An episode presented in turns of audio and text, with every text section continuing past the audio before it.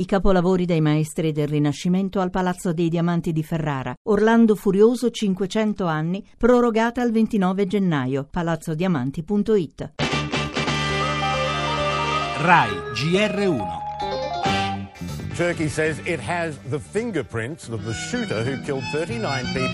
La polizia sarebbe ormai vicina ad identificare il killer. Potrebbe essere originario dell'Asia centrale o appartenere alla minoranza musulmana cinese degli uiguri.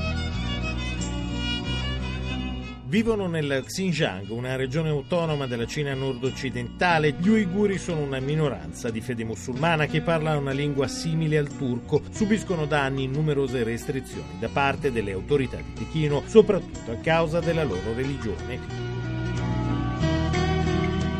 circa 23 milioni di persone di recente conversione musulmana, intendo qualche secolo. İstanbul'un en gözde eğlence mekanlarından birine yapılan silahlı saldırı All'indomani dell'11 settembre si diceva che facessero parte dei talebani e dunque di Al-Qaeda. Da allora gli uiguri sono sempre stati ancora più perseguitati con la scusa che si sono legati ad Al-Qaeda e quindi all'ISIS.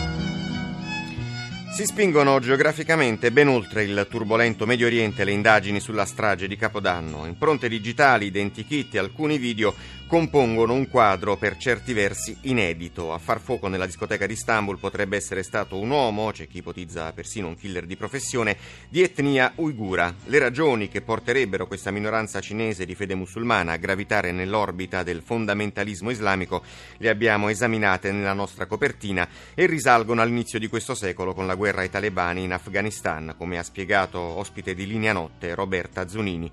Dunque un tassello in più nel folle mosaico jihadista che conferma come le sacche di repressione ed emarginazione finiscano inevitabilmente per dare sempre nuova linfa all'estremismo, armando così mani fino a quel momento insospettabili.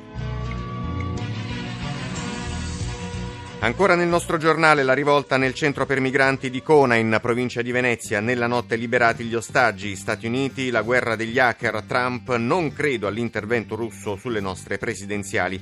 La politica, la svolta garantista di Grillo, niente sospensioni automatiche per gli indagati. Il PD, regole salvaraggi.